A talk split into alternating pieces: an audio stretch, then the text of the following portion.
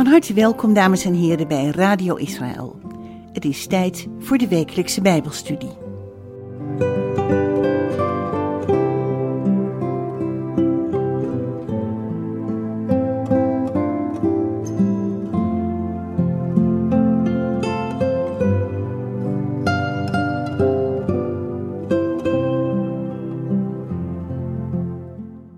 Shalom luisteraars. Messiaans Judaïsme. Dat is een wereldwijde beweging van gelovigen die terugkeren naar de Joodse wortels van het christendom. Is deze beweging geleid door Gods geest of is het een beweging die gelovigen onder de wet brengt, zoals eeuwenlang gezegd werd? Sommige gelovigen uit de volkeren gedragen zich ineens Joods, lopen met tzitzit en een keppeltje. Een enkeling is er zelfs van overtuigd dat hij zich moet laten besnijden. Gelovigen uit de volkeren zijn ineens actief met de Torah, de eerste vijf boeken van het Oude Testament, gebruiken Hebreeuwse termen, zingen Hebreeuwse liederen en hebben Israël lief. Sommige samenkomsten lijken op een dienst zoals die in de synagoge plaatsvindt. Door de grote verschillen in beleving en door de verschillende meningen en of visies ontstaat er bij een grote groep gelovigen verwarring. Een belangrijke vraag die gesteld wordt is de vraag hoe het nu zit met de identiteit van de niet-Jood.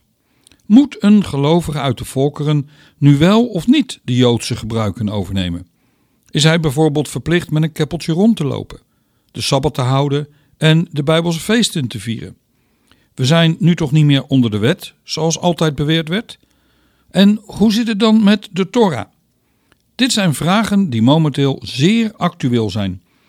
In deze nieuwe studiereeks ga ik in op deze actuele zaken en laat u zien hoe dat gestalte kreeg onder de eerste gelovigen uit de volkeren.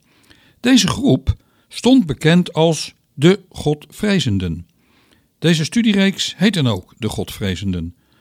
Voor deze studie is gebruik gemaakt naast de Bijbel, het woord van God, van het boek Godfearers, Gentiles en the God of Israel. Godvrezenden, heidenen, en de God van Israël, geschreven door Toby Janicki en aangevuld met onderwerpen uit de praktijk. Misschien, luisteraars, is het goed als u pen en papier gereed heeft en onder andere de Bijbelteksten opschrijft en later nog eens terugleest. Welkom. Mijn naam is Jack van der Tang.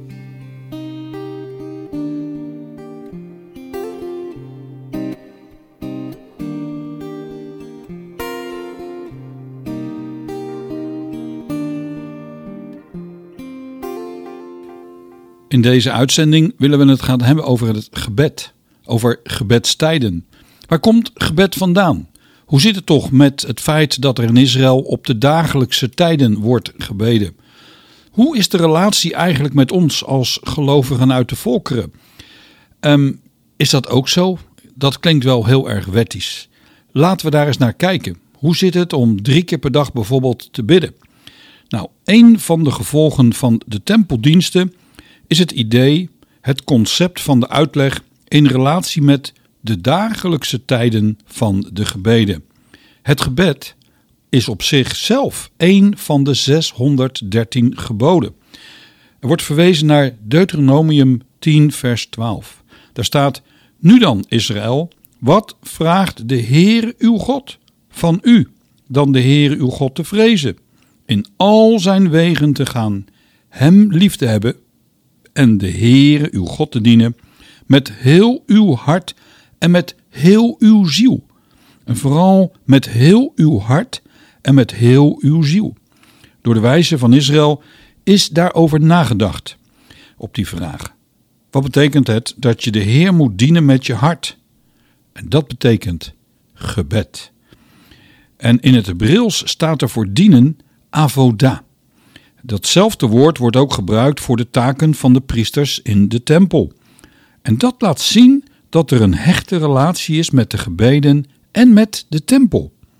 In nummer 28, vers 1 en 2 staat: De Heer sprak tot Mozes: Gebied de Israëlieten en zegt tegen hen: U moet zorg dragen voor mijn offergave, mijn voedsel voor mijn vuuroffers, voor mij een aangename geur door mij, die op de ervoor vastgestelde tijd aan te bieden. En vastgestelde tijd is in het Hebreeuws Moadim. En dat woord wordt ook gebruikt in relatie met de feesten. Deze offers worden tweemaal dagelijks opgedragen, namelijk in de morgen en in de avond. En mogelijk was er ook een derde tijd en dat was om het Shema te kunnen proclameren. Deze tijden werden dus de tijden van Avoda, het dienen. En dat was niet alleen voor de priesters, maar dat was ook voor de gewone Israëliet.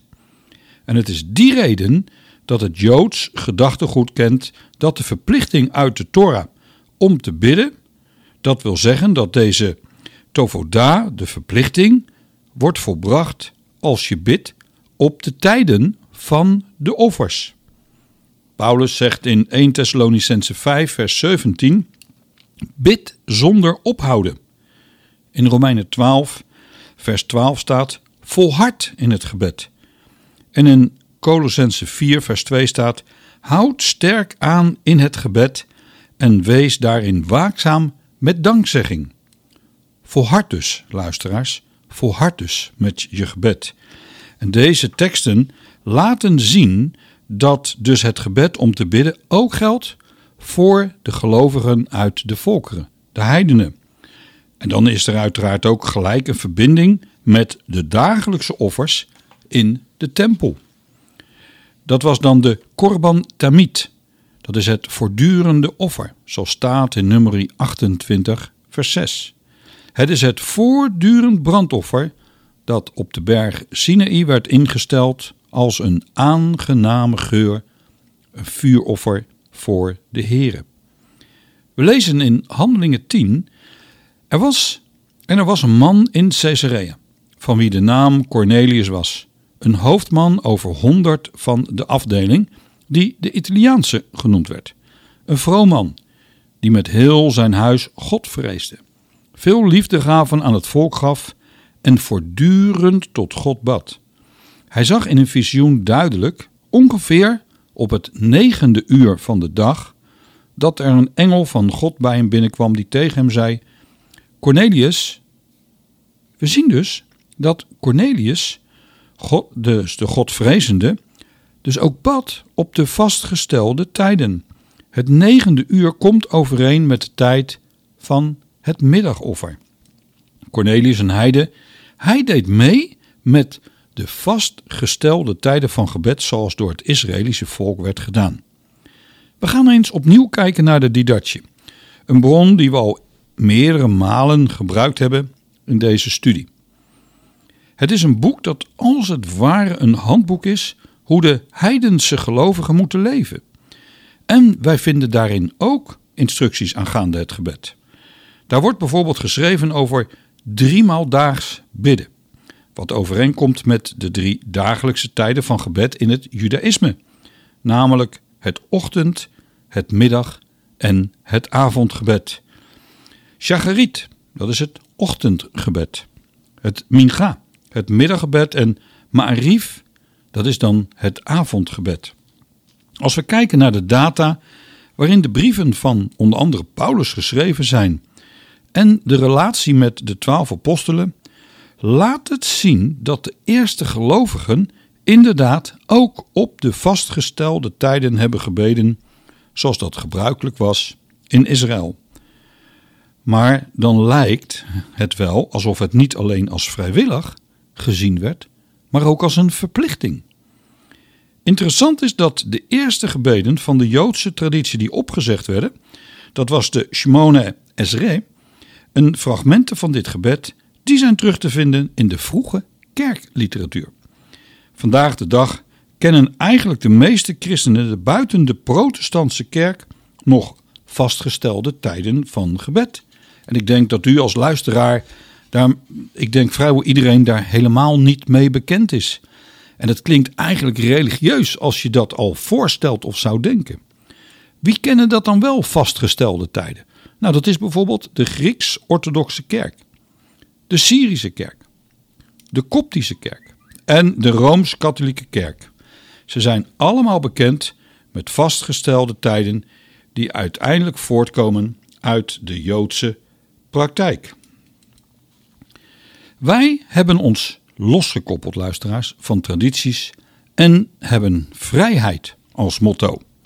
Als iemand bidt op de vastgestelde tijden, is het niet aan ons om deze persoon te bekritiseren. Het is eigenlijk eerder de vraag hoe trouw zijn u en ik aan de Heer met ons gebed. Mogen we dan niet meer vrij bidden? Natuurlijk. Paulus zegt zelf: bid zonder ophouden. En het betekent dat ons hart voortdurend gericht moet zijn op de Heer. We gaan eens kijken naar de maaltijden met het eten. Ik weet niet wat uw achtergrond is. Ik als reformatorische christen kom natuurlijk uit een ja, traditie van gebed voor het eten, gebed na het eten. En uiteraard lees je dan ook nog een stuk uit de Bijbel voordat je afsluit met gebed. En het is wel leuk als je namelijk in ons land luistert naar de manier hoe iemand bidt met het eten, kun je soms herkennen uit welke kerk hij afkomstig is. Zo hebben we bijvoorbeeld, en zo ben ik ook opgegroeid als klein kind, dan werd je geleerd: Heere, zegen deze spijzen. En niet omdat wij het verdienen, maar uit genade om Jezus wil. Of Heere, we zegenen dit eten in de naam van Jezus. Of, wat ook veel gebeurt, het Onze Vader wordt opgezegd. En zo hebben we nog een aantal gebeden. Evangelische gelovigen die bidden alleen voor het eten. En de reformatorische christenen, daar zie je vaak ook gebed, eten, bijbel lezen, afsluiten met gebed. En zo is er als het ware een uitgebreid menu van gebeden rond de maaltijd in kerkelijk Nederland te vinden. Maar laten wij nu eens kijken hoe het eigenlijk de oorspronkelijk was en hoe het eigenlijk echt hoort. Ja, dat klinkt misschien wat arrogant, maar ik denk toch dat ik u kan laten zien vanuit de Bijbel hoe het werkelijk is. Hoe was het in het begin? Hoe was het? Hoe ging het in de eerste gemeentes? Niet alleen de dagelijkse gebeden werden gevolgd zoals de Israëliërs dat deden, maar de eerste gelovigen volgden hierin ook de gebeden zoals dat toen gebruikelijk met de maaltijd gebeurde. We gaan kijken naar Deuteronomium 8, vers 10. Als u dan gegeten hebt en verzadigd bent, loof dan de Heere, uw God, voor het goede land dat Hij u gegeven heeft. En dat is de herziene statenvertaling, want dat is een verschil als u een andere vertaling leest. Wees op uw hoede dat u de Heere uw God niet vergeet en daardoor zijn geboden, zijn bepalingen en zijn verordeningen die ik u heden gebied niet in acht neem. Wanneer u eet, verzadigd wordt, goede huizen bouwt en daarin woont, uw runderen en uw kleinvee talrijk worden en ook uw zilver en goud toeneemt, ja alles wat u hebt talrijk wordt, pas er voor op dat uw hart zich dan niet verheft en u de Heer uw God vergeet, die u uit het land Egypte, uit het slavenhuis, geleid heeft. Weet u wat, er, wat we net nog lazen? Loof dan de Heer. Loven? Nee, in het Hebreeuws staat er het woord barak. En barak betekent zegen. En in de Joodse traditie wordt na afloop van de maaltijd gedankt door middel van de zegenbeden, de Birkat Hamazon. Later werd die ook uitgebreid door de wijzen uit Israël naar een gebed ook van voor de maaltijd. En dat heeft weer te maken met de tekst uit Psalm 24, vers 1, waarin staat: De aarde is van de Heere en al wat zij bevat, de wereld en wie er wonen. In de Sidoer van Dasberg, je kunt hem ook in Nederland vinden, en ik denk dat velen hem ook in huis hebben, de Sidoer, de gebedenboek van het Jodendom. Daar staat uh, dank te zeggen voor genoten spijzen, stamt uit zeer oude tijden en berust op het Torawoord uit Deuteronomium 8, vers 10. Dat is dus wat we net hebben gelezen. U zou het eigenlijk moeten onderstrepen of moeten markeren in uw Bijbel. De vorm van de gebeden is reeds in de Talmud te boek gesteld. De eerste bracha, dat is de eerste zegen, is voor het voedsel. De tweede voor het land. En de derde is een gebed voor de wederopbouw van Jeruzalem. Geprezen u, eeuwige God, koning van de wereld, die brood uit de aarde laat voortkomen. Dat is een gebed in het Jodendom wat gezegd wordt, dan heb ik het in het Nederlands staan, wat gezegd wordt voor de maaltijd. Rabbijn Juda zei: Om van iets te genieten van deze wereld, zonder een zegen uit te spreken, is hetzelfde als het persoonlijk gebruik maken van deze dingen die geheiligd zijn voor de hemel, omdat er staat: De aarde, in Psalm 24, de aarde is van de Heere en al wat zij bevat. In het gedachtegoed van de wijze, om iets te gebruiken zonder God daarvoor te danken, toont ondankbaarheid. Of eigenlijk misschien nog wel erger. Het is als het stelen van God, omdat we iets wat heilig is, tot onheilig maken, omdat tenslotte alles van de Heeren is en Hem toebehoort. Zoals dat staat in Psalm 24, vers 1. En ik zeg hem nu nog een keer: De aarde is van de Heere en al wat zij bevat, de wereld en wie er wonen. In Paulus' discussie over het verbod van eten wat is geofferd aan afgoden, gebruikt hij ook die tekst dus uit Psalm 24, vers 1. En dat kun je lezen ook in 1 Corinthians 10, vers 25 en vers 26. En ik lees het even voor. Het is natuurlijk wel uit een stuk gehaald. We hebben daar al eerdere studies over gesproken. Eet alles wat in de vleeshal verkocht wordt, zonder naar iets navraag te doen, omwille van het geweten. En dan zegt hij: Van de Heere immers is de aarde en haar volheid. Dat komt dus uit Psalm 24. Het gebruik wat Paulus hier doet van dit vers, heeft al eigenlijk alleen maar nut voor de lezers van zijn brief, namelijk de niet-Joden, de Corinthiërs, als zij dus ook de gebeden opzegden en bekend waren met die rabbijnse uitleg van de Bijbeltekst. Met andere woorden, zij baden ook de gebeden voorafgaande aan de maaltijd. Paulus zegt hier in vers 30: Als en als ik door genade aan de maaltijd deelneem, waarom word ik dan gelasterd om iets waarvoor ik dank? En dat is dus vooraf aan de maaltijd. En het gaat hier dus om de bragatzegen.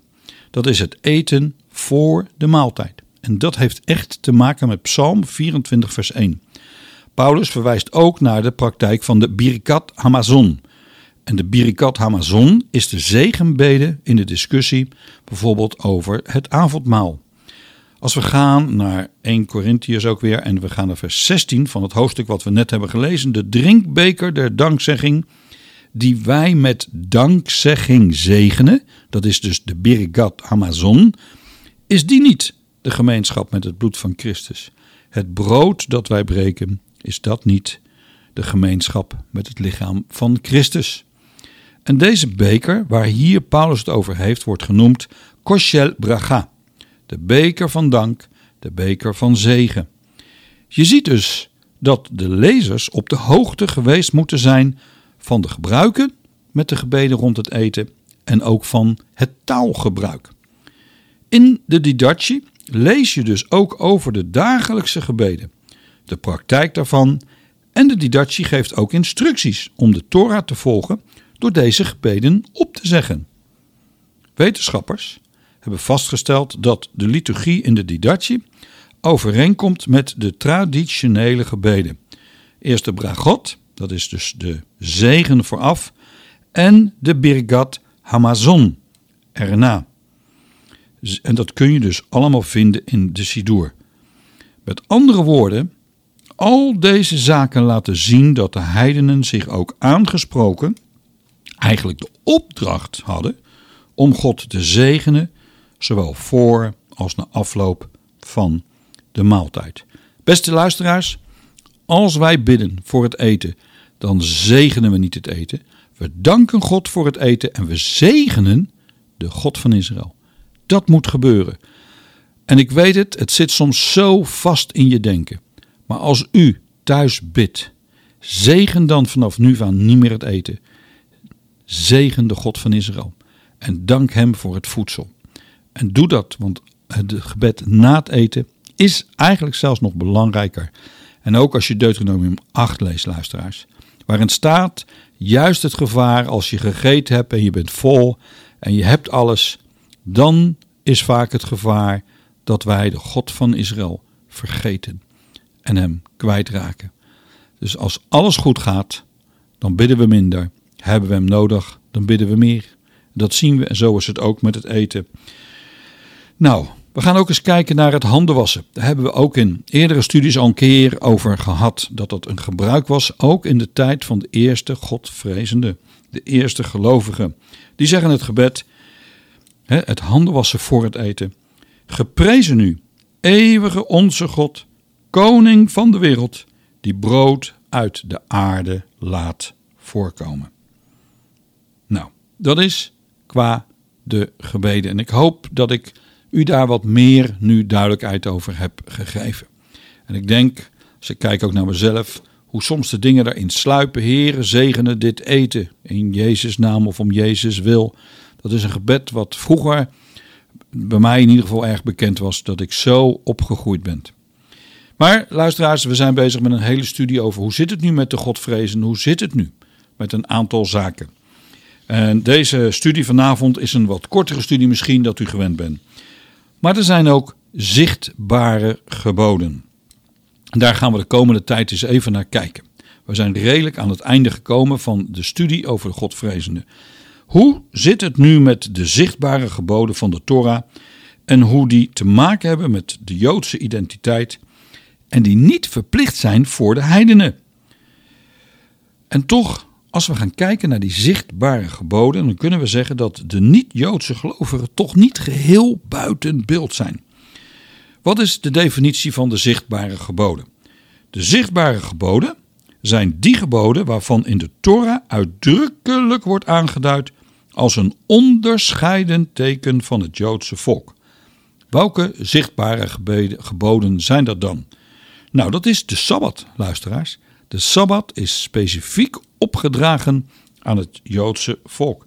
De Tefilim, dat zijn die gebedsriemen, die leren riemen die om de armen heen gaan. De besnijdenis. En daarbij hoort eigenlijk ook de mezuzah. Weet u wel, dat rolletje waar een stukje perkament met de woorden van de Torah in staan en die je aan de deurpost van je huis doet. En de tzitzit. Dus de tzitzit, dat zijn dus de draadjes als het ware die je vaak ziet bij de Joden uit de boek. En ik denk dat de mensen daar wel bij van weten. Dat komt ook uit Deuteronomium 6, vers 8 en 9. U moet ze als een teken op uw hand binden en ze moeten als een voorhoofdsband tussen uw ogen zijn.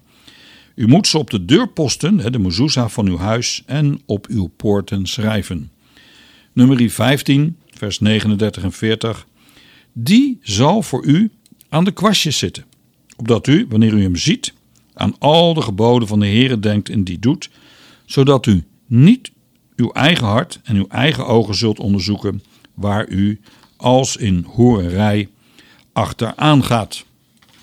Opdat u aan al mijn geboden denkt en die doet, en heilig bent voor uw God. Dit zijn de geboden die Israël doen onderscheiden van de andere naties, luisteraars. Dat is goed om te beseffen. En we zullen later specifiek op deze onderdelen, op deze zaken ingaan. Hoewel de heidense gelovigen of de niet-Joodse gelovigen niet worden opgeroepen om deze zichtbare geboden te doen, is er toch een soort advies om deze geboden als het ware zelfs te beschermen. Bijvoorbeeld het gebod op de besnijdenis. De apostelen zijn erg duidelijk dat dit niet geldt voor de heidenen. Nee, er wordt zelfs gezegd om te helpen dat de opdracht die specifiek hierover is gegeven aan Israël, om dit te eerbiedigen. En ik weet hoe actueel het is, want in steeds meer komt mij te horen dat in bepaalde messiaanse kringen men roept dat de besnijdenis ook voor de niet-Joden is. 1 Korintiërs 7 vers 18. Wat staat daar? Is iemand als besnedene geroepen, dan moet hij die besnijdenis niet ongedaan laten maken. Dat is dus de Jood. Is iemand geroepen die onbesneden is, dan moet hij zich niet laten besnijden. Besneden zijn is niets en onbesneden zijn is niets, maar het in acht nemen van de geboden. En dan staat daar door Paulus geschreven: Laat ieder blijven in de roeping waarin hij geroepen is. Dus ben je geroepen als Jood, ben je geroepen als niet-Jood, blijf dan daarin. Dus de niet-Joden moeten zich niet gaan gedragen als Joden. Er wordt zelfs opgeroepen om dat te eerbiedigen, om dat te respecteren. De niet-Joodse gelovigen worden specifiek opgeroepen, eigenlijk kun je wel zeggen bevolen, om zich niet te laten besnijden, om door dit ritueel dan zo bij het verbondsvolk te horen. Interessant is dat de Ramban ook heeft geschreven over de heidenen en de besnijdenis.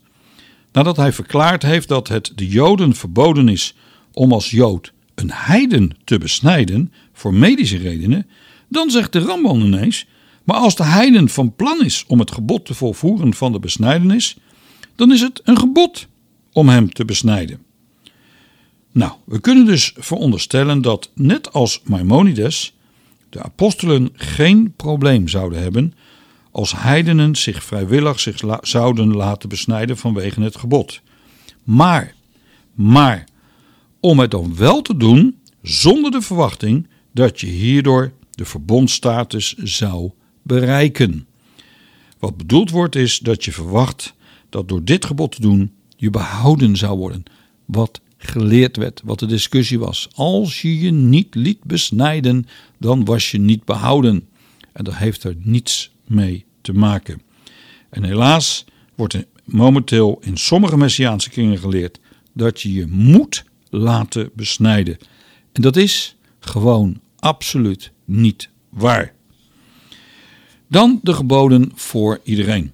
Net zoals van de Joden wordt van de niet-Joodse gelovigen verwacht dat zij de geboden van de Torah zouden uitvoeren en een leven te leiden zoals een koninkrijk van God dat betaamt en waarin ethische zaken spelen, morele overwegingen en rituele praktijken.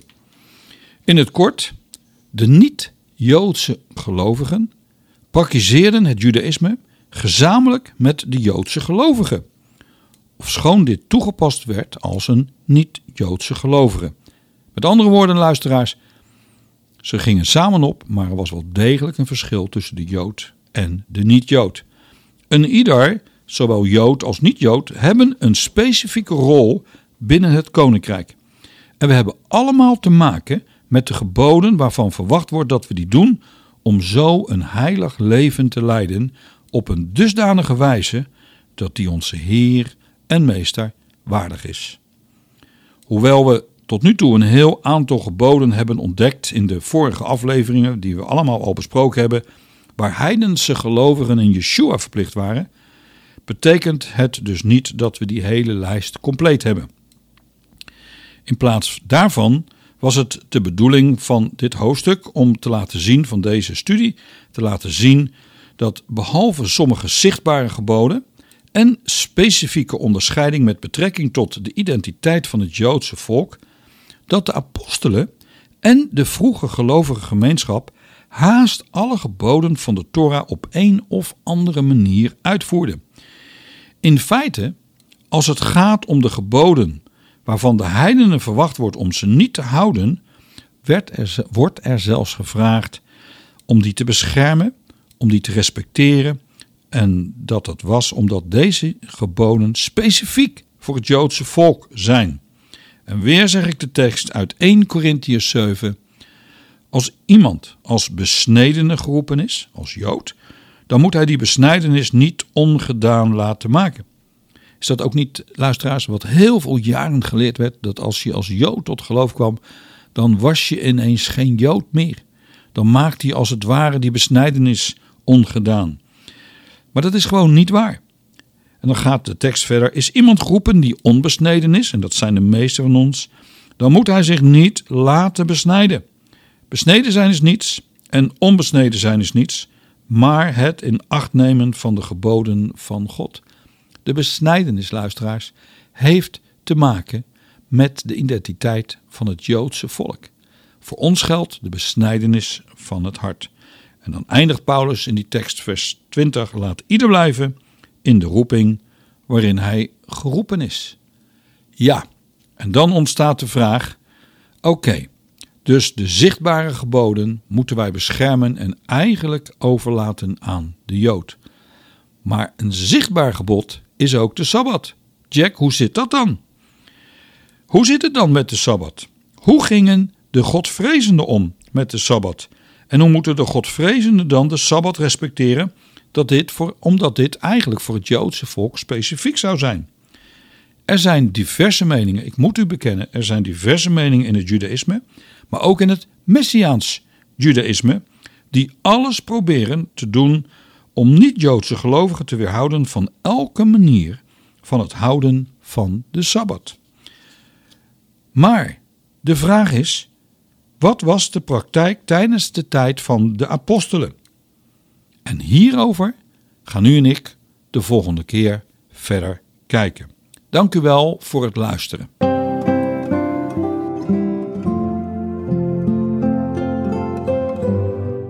U hebt geluisterd naar de wekelijkse Bijbelstudie op Radio Israël.